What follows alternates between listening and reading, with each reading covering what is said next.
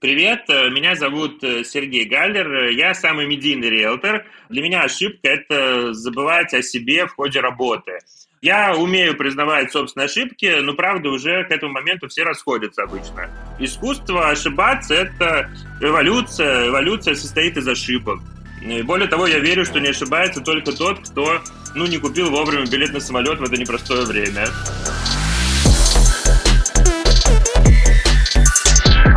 Слушаешь «Искусство ошибаться».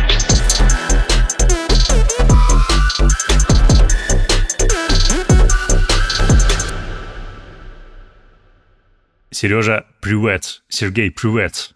Привет, привет. Здорово, здорово. Мы теперь должны говорить как настоящие э, европейцы, американцы, правильные, хорошие русские, right? Uh, я не помню, как это у вас там по-русски.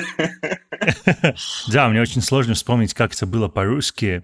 Слушай, прикольное интро. А ты, ну, я не хочу, конечно, тебя подводить под монастырь и спрашивать, успел ли ты купить билет? ну, я, в принципе, купил несколько билетов. Несколько лотерейных, лотерейных, я полагаю. У меня только оставалось, да. Ну, у меня очень много работы, поэтому э, какие билеты? Билеты Банка России в основном мы э, с ними работаем э, в нашей деятельности, в риэлторской, и с другими ценными бумагами. Я рад, что у нас наконец состоялась эта запись, потому что мы много про это поговорили. Я даже тебя обманом вытащил в Москву, получается, на запись другого подкаста. Да, это было с той стороны очень интересно. Да, друзья, кстати, послушайте восхитительный эпизод э, с Сергеем в подкасте «Прикладывайте», где мы говорим про то вообще, что происходит с недвижимостью в это непростое время и следует ли брать ипотеку в этом году. Я не буду тебя сегодня грузить на профессиональные темы, хотя, конечно, это все еще очень большой открытый вопрос, следует ли брать ипотеку в этом году, потому что условия меняются. Ты как раз в этом самом подкасте, в «Прикладывайте», да, когда мы с тобой болтали, ты так вскользь обронил, что ну, вообще-то я потомственный риэлтор, типа у меня вот родители в свое время всякие котировки, там, документы на объекты приносили домой и отправляли это по факсу. И мы тогда с Илиной так вообще приофигели с этого, а ты такой, типа, ну, ребят, окей, типа, у нас фамильные династии, как бы мы все это делаем. Давай мы про это поговорим. Ты можешь коротко рассказать вообще, типа, а сколько лет у тебя родители в этом бизнесе? Как они там очутились? Именно родители. Тебя я потом успею достать. Несмотря на то, что миссия искусства ошибаться – это сподвигать и мотивировать вас, мои дорогие слушатели, на становление лучшей версии себя и достижение выдающихся результатов, ровно так же, как это делают все мои гости – есть один момент, который меня по-настоящему беспокоит, и о котором я бы хотел сказать отдельно. В эпизодах я уделяю мало, да и честно практически ноль внимания тому, как мои гости переключаются и отдыхают, чтобы восстанавливать свои силы и оставаться в том самом ресурсе. Именно поэтому я бы хотел поделиться несколькими советами, которые я получил от гостей подкаста Off the Record. Например, один из гостей рассказал мне, что ему между работой и отдыхом помогает переключаться смена одежды. По его словам, для рабочих будней он создал себе униформу – которая помогает сохранять деловой дух и при этом с удобством заниматься задачами в течение дня. А затем вечером он обязательно переодевается, меняя стиль, прежде чем отправиться на встречу с друзьями или проводить время с семьей. Это помогает его мозгу переключаться между режимами дня и с осознанностью разделять время для работы и для отдыха. Довольно простой совет, не так ли? Главный вопрос, где подобрать такую качественную одежду, которая бы могла стать вашей униформой. Относительно офиса и трудовых будней я вам не подскажу, да и вы сами лучше знаете, что вам надевать. Однако для отдыха я рекомендую обратить внимание на бренд Weekend True Story, надев вещи которого вы моментально почувствуете легкость и комфорт для лучшего времяпрепровождения после непростого дня и выходные. Например, в такую погоду я рекомендую обратить внимание на жилет из вельвета. Восхитительное сочетание стиля и практичности. Более того, вещи Weekend True Story дают вам легкий способ для самовыражения без китча и ненужного эпатажа. В общем, я не вижу смысла нахваливать то, что говорит само за себя.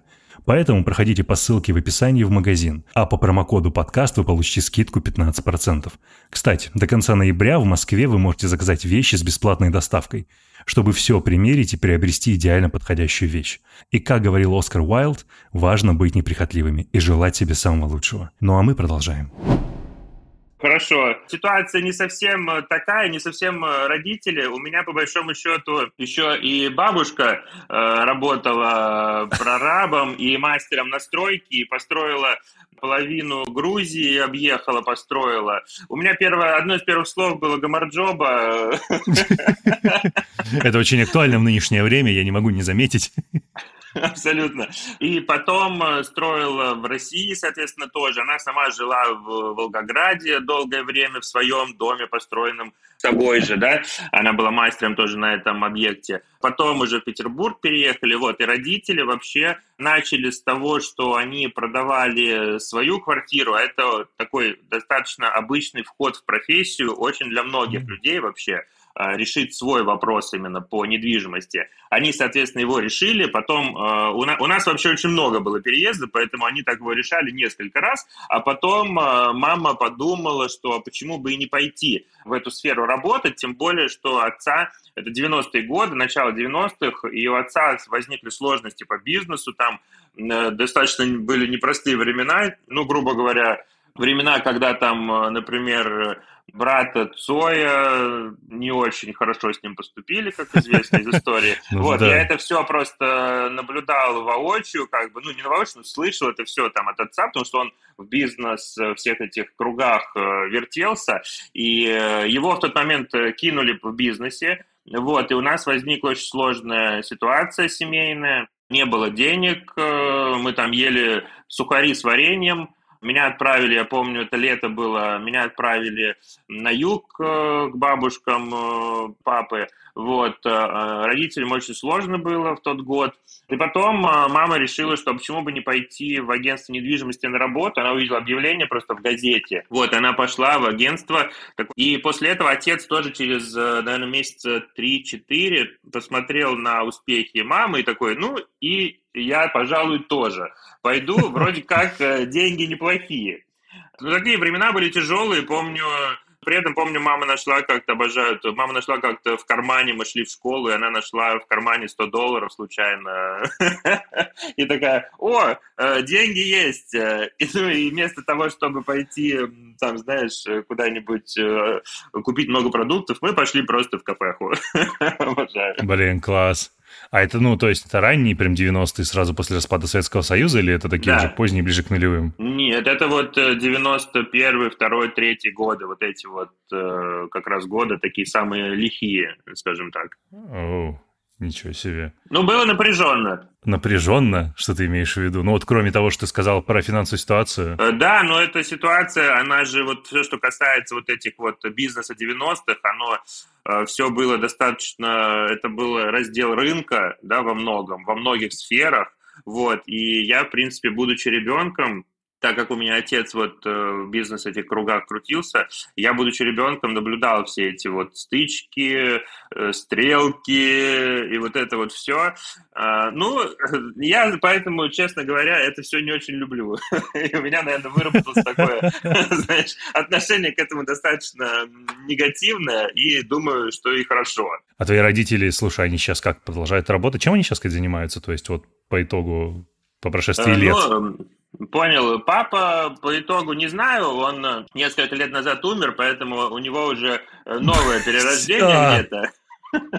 Блин, Сереж, я, я прошу прощения, я, ну, я не мог этого знать, извини. Uh, ну, life, life is life, as you know. Uh, life is life. Поэтому, ну, это все нормально. Э, значит, э, а мама вообще на самом деле продолжает работать. Э, я ей даже передаю какие-то заказы. Ну, знаешь, например, вот нам не с руки заниматься, например, комнатами да, а Петербург коммунальная столица, ну, наряду с Южной Америкой, вот. И поэтому, вот, я, например, до сих пор, я передаю маме, например, сейчас эти заказы по комнатам, она очень э, рада, у нее работа есть, ну, у нее и так работа, в принципе, есть по сарафанному радио, ее знает э, весь город, и они очень хорошие, все отзывы, знаешь, э, про мою маму говорят, например, ну вот там в кругах постарше, да, что, о, у вас там сделку ведет Светлана Александровна, а, ну вы можете вообще тогда другого риэлтора никакого не подключать. Ну, типа, Вау, можете быть круто. спокойны. Да. Слушай, ну а получается, тебя родители как в это индоктринировали пассивно, когда ты был ребенком? Или у тебя, то есть какие у тебя в детстве ожидания были от своей работы? То есть кем ты хотел стать? Ну, то есть я сомневаюсь, что ребенок, там, знаешь, в возрасте, не знаю, 5-6 лет такой, я хочу стать риэлтором. Я знаю, что, конечно, многие смотрят на своих родителей, но в твоем случае как это было? Мне, мне жутко это интересно. Вообще, мне кажется, только какие-то... Я вот встречал только врачей, которые с детства хотят стать э, врачом. Да, кстати. Не знаю, ну, у меня больше всего таких примеров. Это, наверное, какое-то mm-hmm. э, прям такое призвание действительно с детства. Вот, я хотел стать археологом сначала. У меня было очень много книжек про динозавров, вот, но мне кажется, это вот э, ты использовал когда психологический термин, который я не могу повторить, что-то там про пассивное. И мне бабушка э, очень дарила все время книжки про динозавров, вот, и я захотел стать археологом. Вот так это и работает в детстве, вот эти манипуляции. Э, понимаешь? А, а если бы она мне э, скидывала ссылки на Циан и Авито, то, наверное, все было бы сразу по-другому. Тогда еще не было, к счастью, ни Циана, ни Авито. Ну или, к сожалению, я не знаю, конечно. Э, не, ну, э, серьезно. Да, хотел стать археологом. А какое у тебя образование, кстати? Я просто... У меня...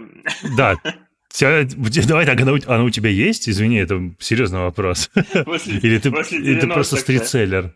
Да, или такой стрит-селлер, у которого открылся третий глаз для риэлторской профессии, как бы, и ты пошел и заниматься. Ну, я вообще-то потом, где-то к пяти годам, я создал немножко мир, угу. преисполнился, ну, слегка преисполнился к пяти годам, и понял, что можно стать, например, банкиром. Будет выгоднее. Неплохо. Ну да. Да. Потом я оставил эту идею, но потом э, я менял где-то, у меня получилось пять школ разных, и предпоследние были английская школа и физмат-лицей. 239 в Петербурге, достаточно известная комьюнити, поэтому всем 239-м э, привет передаю. 239 shout-out. Это услышать. Но меня немножко поддостала физика и математика, значит, после того, как четырех лет Галлер был на галерах физики и математики. Но мне нравилось, в принципе, все все равно, знаешь, такие схемы, вот эти математика, математическая логика. Я пошел на юридический. Там э, это, в принципе, то же самое, та же самая формальная логика, но уже в более таком бытовом применении, скажем так. У меня была еще мысль пойти на журналистику, но я тогда не знал, как это применить просто. Господь отвел тебя. Господь тебя ну, отвел.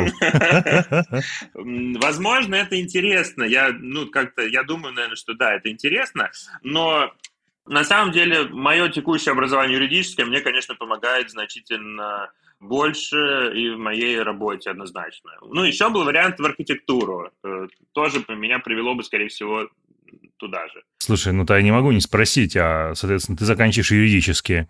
Типа, почему не идти работать как раз юристом? Потому что, ну, в это время уже нормально сформированная индустрия есть, отличные бизнесы, где можно хорошо зарабатывать. У тебя какая специализация, кстати, была? Ты на чем Гражданское право. Гражданское право? У меня гражданское право и диплом э, с отличием о защите чести, достоинства и деловой репутации. Супер актуально, вообще супер идеально. То есть, а что, что ты не пошел в юридическую стезю?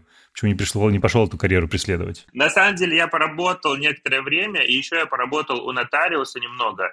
И я понял, что для меня это... У меня недостаточно железная жопа, не знаю, здесь выпикиваешь э, или нет. Э, не, не, не, ну кому, ну, у нас вот. свободный микрофон. А, ну все тогда, сейчас. Сейчас просто, а, да, пиздка, ну да.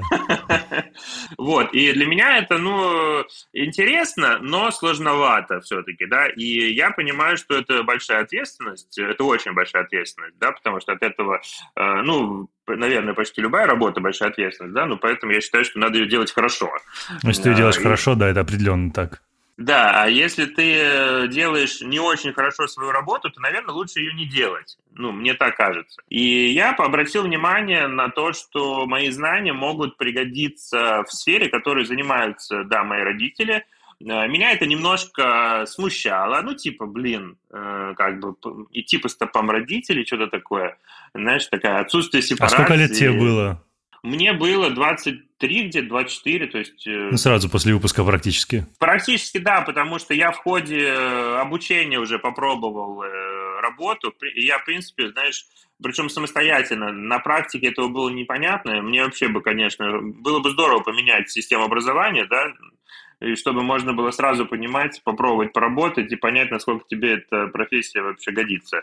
Mm-hmm. Вот. И, в общем, да, после выпуска я понял, что надо попробовать что-то другое, более динамичное, потому что я сам по характеру более динамичный, мне нужно двигаться, больше общения, мне не хватало. Ну и так получилось, что я буквально за первые три дня сразу же заработал там первые 700 долларов, сдав помещение в аренду. Так, подожди, подожди, подожди. А как, тебе эта первая сделка прилетела? Хватило? То есть ты подошел, не знаю, к отцу, к отцу, к матери, такой, типа, я бы хотел попробовать, дайте мне чем-то заняться, или ты вообще занялся этим параллельно, не посвящая их в то, что ты хотел бы попробовать риэлторскую историю? Я признаю, что это мне клиентов э, по блату перекинули, как это называется.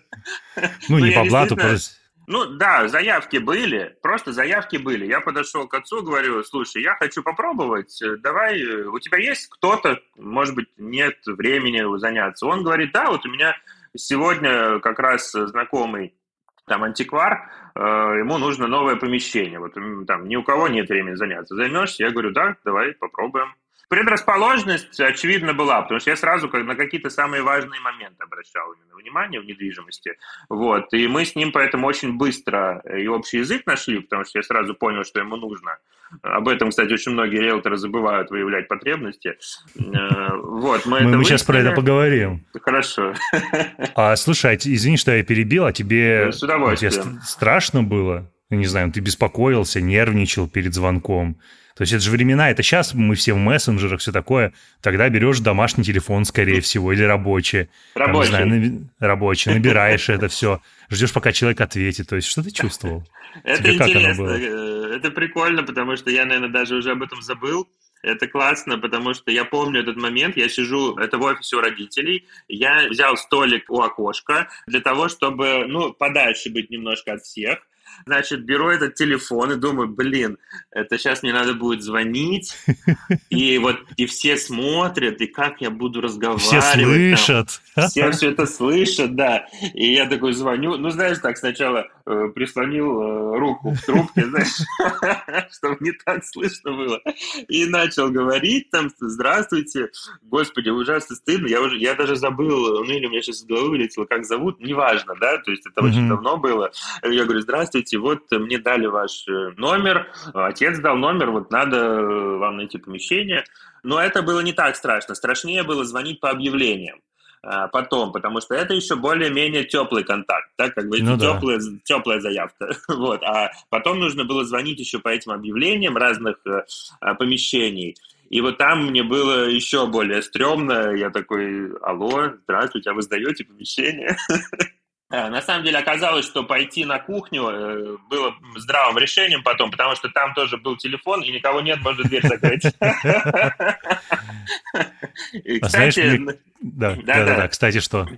Ну, просто такая, есть такая история очень часто, даже сейчас, когда идешь мимо агентства недвижимости, видно, как люди вот эти люди, которые выходят из офиса и ходят кругами по улице, по, по двору и разговаривают по телефону, вот это вот очень легко тоже риэлтора увидеть.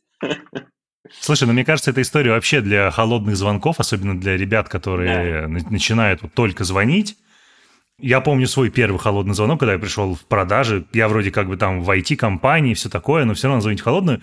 Я вот сижу в open space, вокруг коллеги, и мне надо что-то говорить, и это, это был адок, на самом деле. С меня шел холодный пот, поэтому всегда хочется уйти. Я тоже выходил на улицу, нарезал круги, садился в какие-то переговорки, прикрывал дверь. Ну, то есть, мне кажется, это путь вообще, который проходят все. Слушай, а тебя родители как бы, ну, вот как это реагировал отец, когда ты ему сказал, типа, слушай, а есть заявки, вот я хочу обработать? Он как-то такой, типа, ну, не стал говорить, типа, может, что-то попробуешь другое, или он такой, типа, окей, fine, бери, делай, то есть вообще никаких предубеждений, проблем? Вообще никаких не было в этом плане, да, предубеждений, наоборот, он был рад, что я решил попробовать, и маме тоже это понравилось. Ну, то есть они тебя поддержали вообще? Абсолютно, да, да, в этом плане вообще каких-то вопросов даже Класс. не было.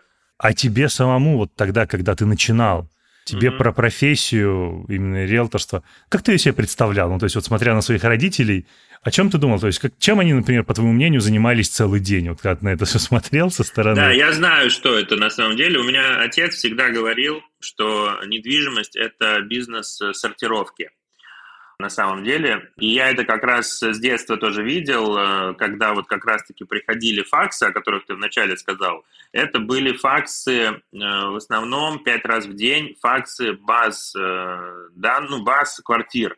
То есть по факсу приходили базы квартир, и я видел, как родители вот вычитывали эти базы, выбирали подходящие варианты, потом их обзванивали, потом новые факсы они снова смотрели, нет ли новых вариантов подходящих. В первую очередь сортировка, в вторую очередь уже идет э, именно работа с клиентами. Ну, так получается. Слушай, ну у тебя с самого старта эта история вообще, ну, я имею в виду, эта профессия тебе драйвила. То есть вот те 700 долларов, да, про которые ты сказал, ты как, ты кайфанул? То есть когда вот эта вся история с антикварным закрылась, то есть ты помог найти человеку, найти помещение, как ты себя чувствовал? Тебе вот кайф? Конечно, конечно, кайфанул очень быстро. Ну, мне понравилось, что это быстрые деньги, и, в общем-то, достаточно для меня легко, по крайней мере, да, то есть я не знаю, может быть, для кого-то это более сложно, для меня это было легко прям. И причем у меня при этом свободный график, я там спокойненько, мне не надо там в 7 утра вставать было, я там в 10 такой, типа, выходил спокойно из дома, ну, там часов в 9 вставал, в 10 выхожу из дома, при этом, э, что мне понравилось сразу, что у меня сразу я работаю с э, интересными людьми. Вот это мне тоже очень понравилось. Сразу владельцы бизнеса, по сути, которым тоже не особо интересно было вставать э, в 7 утра, например.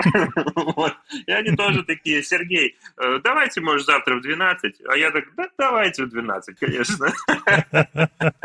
Слушай, а если мы сейчас сделаем такой fast-forward вот в сегодняшний текущий день, да, то есть перемотку, ты за это время успел в чем-то разочароваться? То есть там были какие-то на старте профессии, может быть, приятные стереотипы, которые, к сожалению, не оправдали себя за последние там 10-15 лет работы?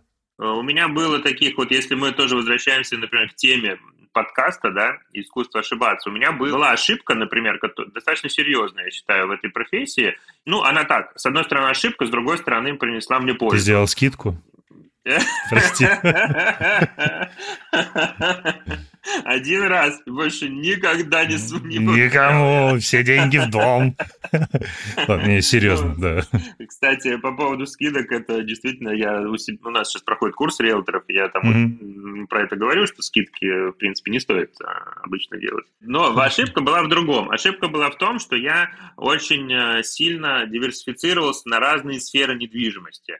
Я потому что начал заниматься и коммерческой, и продажами квартиры, продажами коммерческой недвижимости, арендой квартир, и арендой коммерческой и покупкой квартир. Э, в общем, и еще занимался договорами на электроснабжение, согласованием архитектурных проектов, загородными участками, домами. И, и, в общем, с одной стороны, это круто, что разный опыт, но с точки зрения именно доходности и заработков э, разумнее сосредоточиться на чем-то одном.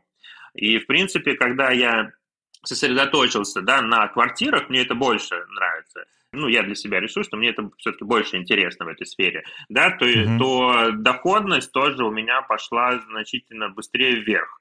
То есть здесь вот э, прицелиться на что-то очень важно, и в этом, прям в этом варится. Слушай, ну с другой стороны, ты же ведь пробовал, ты исследовал разные направления, чтобы понять, что тебе импонирует больше. Ну, то есть... Ну, наверное. Не попробовал бы, не узнал. То есть, кто знает, вдруг бы ты сейчас захотел бы заниматься, не знаю, загородными участками, а ты уже знаешь, что тебе это вообще не подходит, не твоя история. Ну да. Слушай, а что-то я, я, я думаю про деньги и про скидки.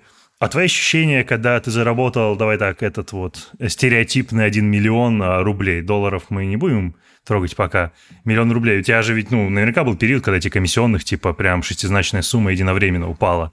Кайфанул? Да. Круто было? Какие ощущения испытывал? Очень приятные, но, знаешь, это был такой, это такой это такая работа, которая, в которой вот очень сложно, как раз я вначале об этом сказал, сложно очень э, помнить о себе, потому что она постоянная, она практически не заканчивается. Очень э, сложно, например, выделять отпуски. Это очень сложно, да, то есть заранее надо планировать, э, как всех клиентов предупредить. Если у тебя нет помощника, то отпуск вообще, ну, очень сложно, то есть ты от некому просто оставить, получается, какие-то текущие сделки. И вот э, когда такие суммы приходят, просто ну, первый раз, ладно, я очень кайфанул, но потом не успеваешь это обращать внимание, в принципе, потому что ты просто дальше работаешь. Работаешь, работаешь, работаешь. ну, ты чувствуешь фоном, что да, прикольно, приятно. А, то есть, ну, наверное, здесь основная радость, что это тебя просто поддерживает как то, что твой труд, он а, тебе благодарны за твой труд. Вот это, наверное, самое важная эмоция в этом. Я хочу немного про работу и отдых как раз тогда спросить. Угу. То есть, ну, у тебя это целое агентство уже, по сути. У тебя есть сотрудники, коллеги. Часто удается отдыхать? То есть ты какие-то отпуска себе берешь? Или как у тебя с этим стоит дело? Или ты все равно включен 24 на 7? Ну, я в какой-то момент решил, что я не буду работать в воскресенье точно, если только какой-то форс-мажор. И на самом деле некоторые брокеры и агенты считают, что это неправильно, вот, а я решил попробовать, да, в какой-то момент, и я на самом деле увидел, что разницы особой э, нету. И люди многие любят тоже отдохнуть в воскресенье, как бы, можно все дела... Ну, удивительно, да. Можно все дела поставить на субботу, в общем-то, допустим, да, или раскидать по неделе. Слушай, я знаешь, какую историю слышал? Она, ну, это про работу и отдых. Угу. Это был совет, кажется, в Гарвардском бизнес-журнале, что ну, тебе, как сотруднику, необходимо создать себе некую рабочую униформу.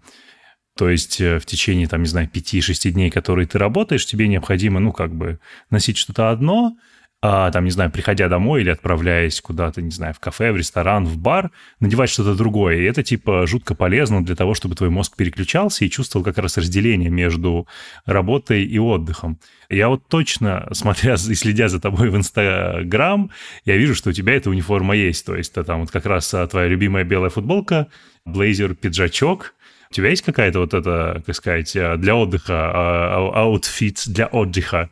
Ты как-то меняешь одежду, когда идешь куда-то просто, ну, не знаю, потусоваться, там, провести свободное время? Ну, ты же знаешь, э, вообще профессия риэлтора, я считаю, что риэлтор – это достаточно импозантный человек принципе, обычно, факт, да, то есть факт. образ такой. Это яркий пиджак какой-нибудь, да, э, там, ну, это, я бы не сказал, что это такой, знаешь, Better Call, Call Saul э, история, когда у него там адвокат с желтыми вот этими галстуками и так далее, другой немножко стиль, но это такой яркий, яркий тоже образ, да, ну, часто, по крайней мере, mm-hmm. вот, и, ну, то есть даже когда вот у меня там коллеги или из других агентств ребята там даже надевают пиджак, допустим, костюм, но обязательно все равно будет какой-нибудь там фиолетовый галстук или желтый, ну, знаешь, что-нибудь, какая-нибудь деталь такая яркая. Вот, и я думаю, это прослеживается, в принципе, всегда, но э, когда я просто хочу выйти э, в Вольчика, знаешь, это уровень финансовой безопасности, когда понял, что можешь себе все позволить в булочной и не беспокоиться об этом.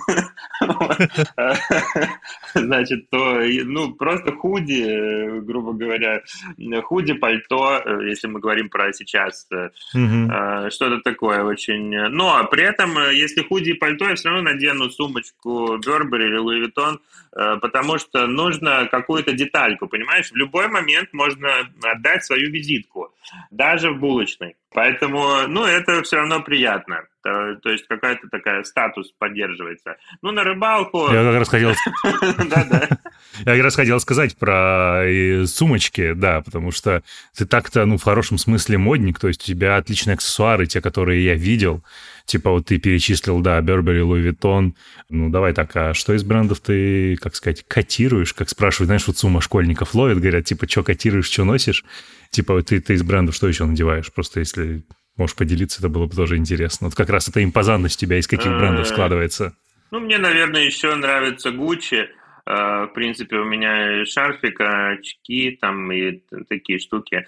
Ну, я, знаешь как, я считаю, что перебор, я не люблю перебор. Это просто какой-то Э, я в этом плане не то, чтобы прям, знаешь, вот бывает, э, встречаешь людей, обмотан шарфом э, Гуччи, там сумочка Dior, тут же пахнет Шанелью, вот, и, в общем, я обычно предпочитаю один, наверное, аксессуар, просто чтобы немножко подчеркнуть такой статус или стиль, что-то такое, без перебора. У меня, знаешь, хороший пример на этот счет, у меня мы как-то давно не виделись, но у меня был клиент, э, мы долго работали, ну, потому что по коммерческой как раз больше недвижимости. Mm-hmm. В общем, они ремонтировали двигатели подводных лодок, вот. Э, то есть там достаточно обеспеченные люди, ну, в принципе, да?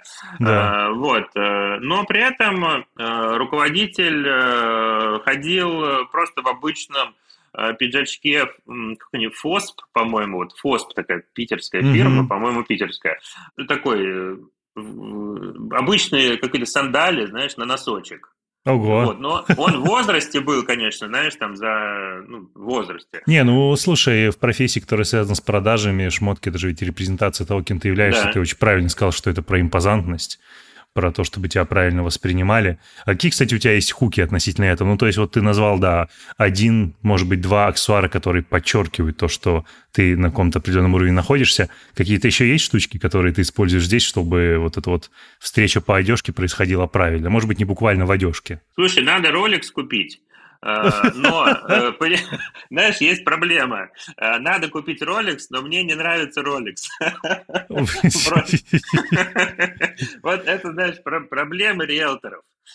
Надо бы купить Rolex, но не нравится. О, проблемы, блин, проблемы белых Проблема людей. белых людей, да, этот, как она, Ламбо или Фера. Но мы-то знаем, что ты выбрал Mercedes-Benz.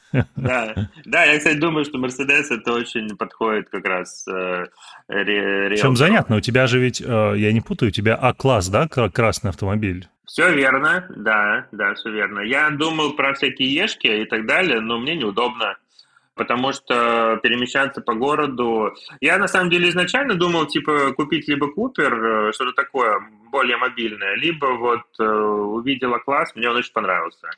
Mm. Потому что в нем э, все есть, что необходимо. Вот. А, друг, да, у меня же еще есть...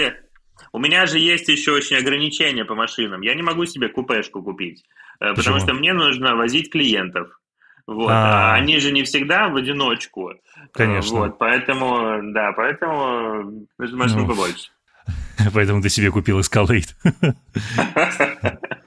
Окей, окей. Слушай, знаешь, в продолжение темы про работу, ну, то есть, да даже не, ну, да, это про работу, ты сказал, что ты самый медийный риэлтор, самопоразглашенный, никто так, правда, не считает. Ладно, шутки.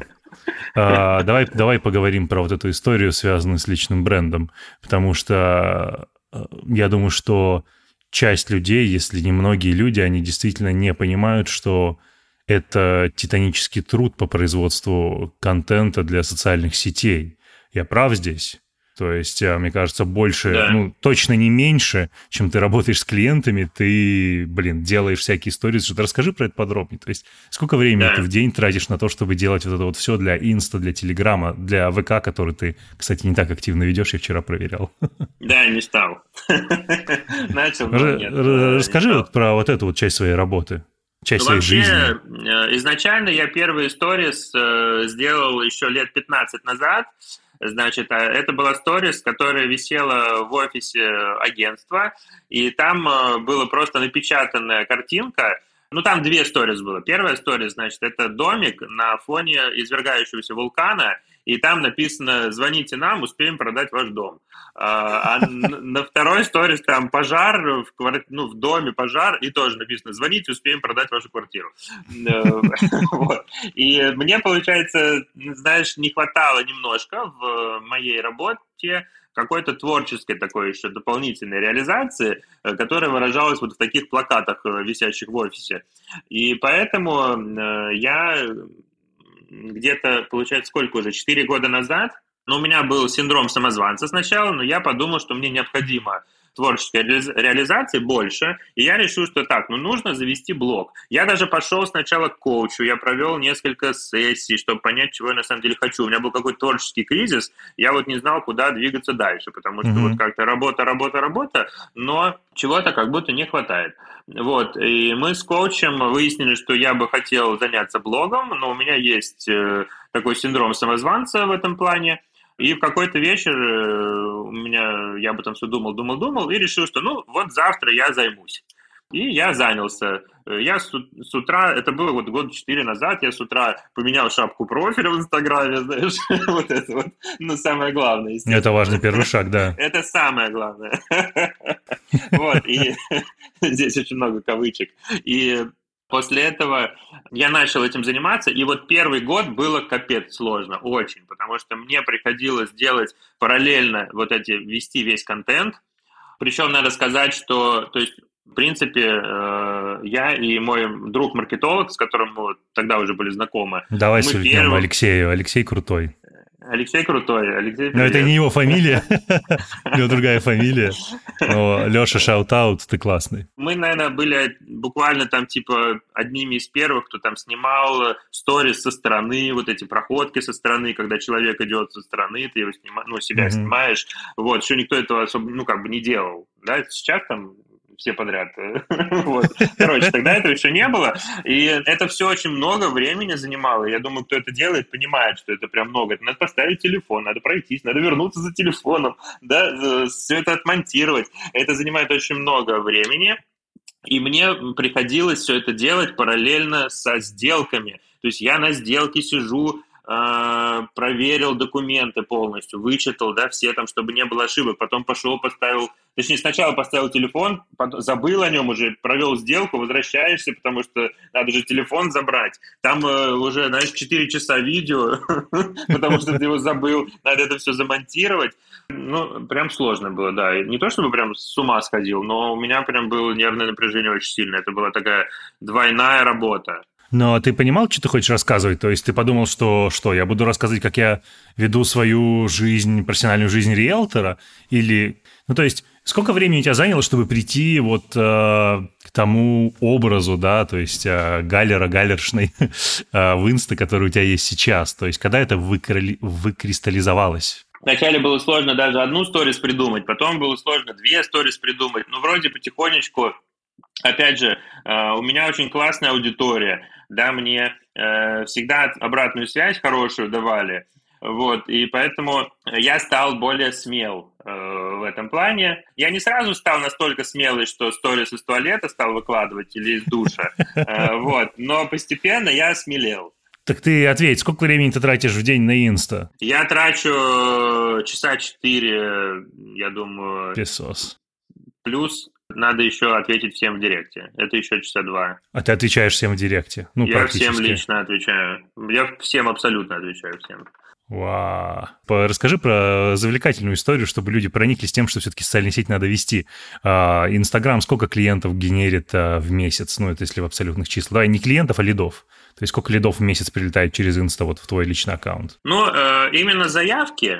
Типа, ну да, да. Там, здравствуйте, нам нужно купить там квартиру, нам нужно продать uh-huh, квартиру. Uh-huh. Слушай, ну я разбираю директ каждый день, соответственно, да, трачу на это 2-3 часа и из этого где-то сообщений, наверное, 30-40 рабочих. бум. А конверсия да. из них какая? Ну, то есть, понятно, что это не 100%, но половина валидным ну, оказывается? Конечно, не 100%, э, но довольно серьезно. Опять же, ну, смотри, в какой-то момент я понял, что мне нужно повысить э, цену там на услуги, допустим, да, когда угу. я понял, что мы просто не можем вывозить такое количество клиентов да, и, соответственно, ну, мы делаем круто, да, но мы, э, соответственно, имеем право брать за это хорошие деньги. И э, если мы брали бы, например, меньшую стоимость, да, то мы просто бы не вывезли э, такое количество клиентов, а я предпочитаю, чтобы работа была сделана хорошо. Ну, можно было бы найти еще больше агентов, допустим, да, чтобы... Угу. Но найти агентов классных, это... Ну, это супер сложно. Это очень сложная задача, да.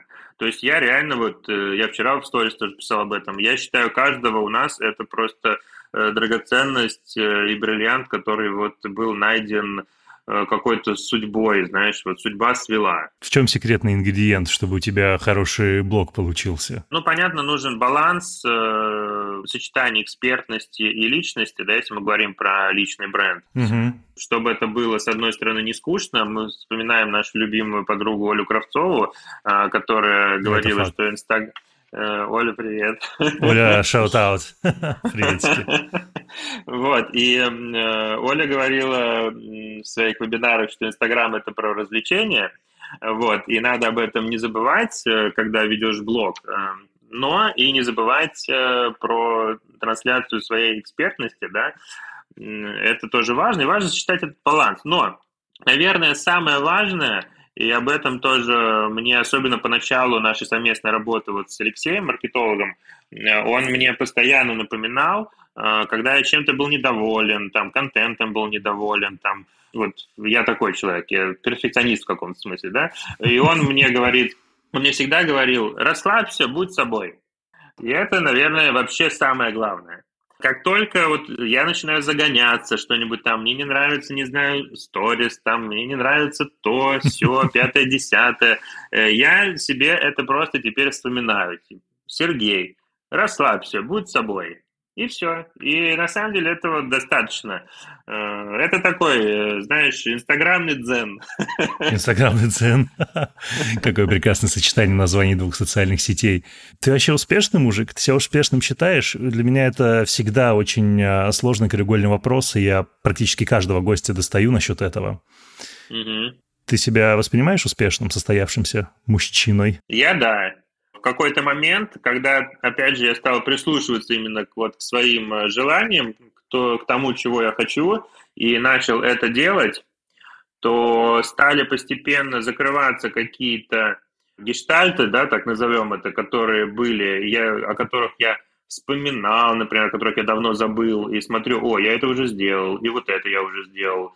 И я понимаю, что у меня какой-то такой набор этих гештальтов есть, и вот он постепенно закрывается, и я понимаю, что, значит, я иду в каком-то правильном направлении, э, в таком правильном направлении своей, знаешь, вот собственной миссии. И когда я чувствую, что я иду в этом направлении, я именно в этот момент считаю себя успешным. Я считаю себя неуспешным, если я сбиваюсь с правильного пути. А ты этот путь, ты его просто чувствуешь? Или ты его просто... осознаешь рационально еще? Ну, с одной стороны, интуитивно э, чувствую. С другой стороны, да, я примерно понимаю свой путь, осознаю, что нужно делать. Я не могу тогда не спросить, а что помогло тебе приблизиться к пониманию вот этого пути, предназначения, миссии, это можно называть как угодно. Ну, то есть вот ты сказал прислушиваться mm-hmm. к себе. Что еще? Я думаю, очень во многом помогла психотерапия, конечно. Э, вернемся к истокам. Вернемся к ну, истокам, действительно. На самом деле я занялся психоанализом, когда мне было 21 э, год я впервые пошел в психоаналитику. И в целом меня воспринимали немножко как белая ворона тогда, потому что это было, получается, э, уже почти 15 лет назад. Это не было особо распространено так, как сейчас. Совершенно, и, да. и типа ты, наверное, куку. -ку. Вот. У меня на самом деле были проблемы, это панические атаки. Я с этим столкнулся. Ну, как столкнулся? Я пошел как-то в бар, что-то всю ночь э, мы там куролесили, а потом я выпил 6 чашек кофе и под утро, и меня бомбануло. Ничего себе. У любого случится паническая атака после этого. Вот, но для меня это было что-то новое и неприятное. И я решил, что это надо решить как-то эту проблему. Да. Мне посоветовали, опять же, в агентстве Э, у нас работала э, женщина-психолог, и она посоветовала обратиться к психотерапевту знакомому. Я пошел, и он посоветовал еще к своему другу пойти. Uh-huh. Я к нему вот пошел, э, Ренат, мне, кстати, он сегодня снился, что-то мы с ним там обсуждали, вот. И мы долго занимались с ним психоанализом, и, в принципе, вопросы с паническими атаками, вот этими мы решили в первые где-то полтора года работы, и этого больше не, никогда не повторялось. Но, тем не менее, я сразу понял, что психотерапия, и также, также после этого я стал заниматься медитациями. Я встретил буддийского учителя где-то через полгода начала психоанализа. И я понял, что если ты все время крутишься внутри своего какого-то experience а, опыта, да, то тебе очень сложно выйти э, как бы за рамки вот этого пути, проторенной какой-то дорожки, чтобы иногда, а иногда твой настоящий путь лежит вне этой проторенной дорожки, да, вне да. какого-то обычного, обыденного опыта. И чтобы выйти за рамки этого обыденного опыта, нужно э, вот заниматься либо там психоанализ, медитация, ну это похожие вещи на самом деле. Э, по большому Ты сейчас, кстати, продолжаешь этим заниматься? Ну, то есть ходишь к терапевту? Да, у меня сейчас другой психотерапевт. Сейчас будет еще одна грустная история. Ренат, к сожалению, ковид не выдержал, и он в прошлом году вот ушел из жизни. Очень жалко. Э, вот. Но у меня, э, да, есть сейчас психотерапевт, мы занимаемся где-то один-два раза в неделю. То есть это стабильно. У меня был перерыв лет пять. Вот. И потом я снова начал заниматься. Ну, снова пришло время какого-то нового витка эволюционного, знаешь, в этом направлении. Да, мне очень нравится, это дает возможность как раз идти с э, своим путем, его не терять. Я, знаешь, просто хочу для подзапись заметить, что когда ты говоришь, что необходимо выйти за пределы восприятия своего текущего опыта, речь не про зону комфорта, а то, знаешь, мне кажется, многие могут подсознательно считать, что надо выйти из зоны комфорта, можно, наверное, из зоны комфорта и не выходить Нет, иногда. я не про это говорю, да. Речь, я не да. про это. Я имею в виду, что просто у нас есть определенный опыт, знания конкретные, и очень сложно получить вообще, в принципе, новый опыт. Надо да. все равно, для этого нужно что-то вот э, предпринимать, какие-то действия, да. Э, очень, поэтому, например, сложно тоже заниматься психотерапией там, или медитациями без э, терапевта или учителя потому что э, у... вообще на эту тему есть работы Павлова и Сеченова, например, которые получили очень много премий за эти наработки свои, они доказали, что э, знания, в принципе, передаются от человека к человеку именно на, при психоэмоциональном контакте. И только так. Один человек передает другому знания. Ну, знаешь, про, простой пример. Я как-то учился варить борщ, э, значит, и у меня э, не получалось. Я вроде делаю все правильно, но у меня борщ невкусный. И вот я подошел к своей бабушке и говорю, бабушка, у меня невкусный борщ. И вот мы с ней начали это делать. И мы сделали все абсолютно то же самое. Ты понимаешь? Никакой разницы, ничего нового. Та же самая там свекла, та же самая картошка. Никакой разницы, но борщ стал вкусным. В общем, э, наверное, это тоже про важность новых людей, в том числе в твоей жизни, да, мне кажется, да. то, что ты делаешь, это тоже ведет к этому новому опыту, да, вообще подкаст, э, создание такого контента, это тоже дает людям новый опыт как раз. Это мне дает новый опыт, это супер эгоистично. Я хочу этот новый опыт приобретать. Я вообще даже не буду это скрывать. То есть я делаю это ради ну, себя. Это правда работает, вот каким-то магическим образом оно по воздуху просто передается, да, от человека к человеку. Ну, как, как COVID, да. Да, слушай, ну подкасты реально отличная возможность а чужой опыт перенимать и просто наслаждаться глубиной тех людей, которые соглашаются прийти. Uh-huh. Я рад, что это нравится другим людям, но, конечно, я делаю это ради себя. Всегда делал. Просто пришло время наконец-то признать, как бы и говорить об этом честно. Ну, то есть я рад, что это импонирует и помогает в том числе и аудитории, но в первую очередь, конечно, это ради себя. Ну, знаешь, это история про «будь собой». Ну да, ну да, да, это про, про будь собой.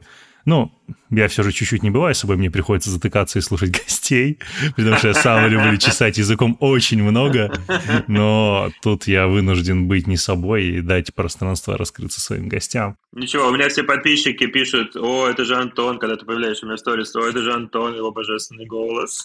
О, спасибо. Спасибо. А, наверное, знаешь, такое завершающее, что хотела спросить, и я тебе заранее кидал, это не секрет, да, если бы пришлось бы начать все сначала, стал бы ли ты что-то менять? Поменял ли ты свою профессию? Поменял бы ли ты тот путь, который ты прошел? Хотел, хотелось ли тебе это изменить? Я считаю, что любое решение, принятое в моменте времени, единственно верное. А, и поэтому менять особо нечего. Другой вопрос, э, когда так мыслишь, знаешь, всегда думаешь о том, что вот если бы вернулся назад, имея текущий опыт, э, там, знаешь, а. типа там вернулся в школу, э, такой, знаешь, но как бы уже знаешь, что будет, знаешь, что-то такое, то, ну нет, я бы просто стал блог раньше вести. Ну, это Отличная мысль на самом деле. Я бы, знаешь, может быть, мог стать э, в сторону строительства куда-то, архитектуры, потому что это, ну, это, опять же, это близкая достаточно история. Ну да. Да, это мне, мне близко это направление все. Блин, Моя ну, стихия. Сереж, ну, that's it. Огромное спасибо. Было супер приятно. Спасибо тебе. Взаимно.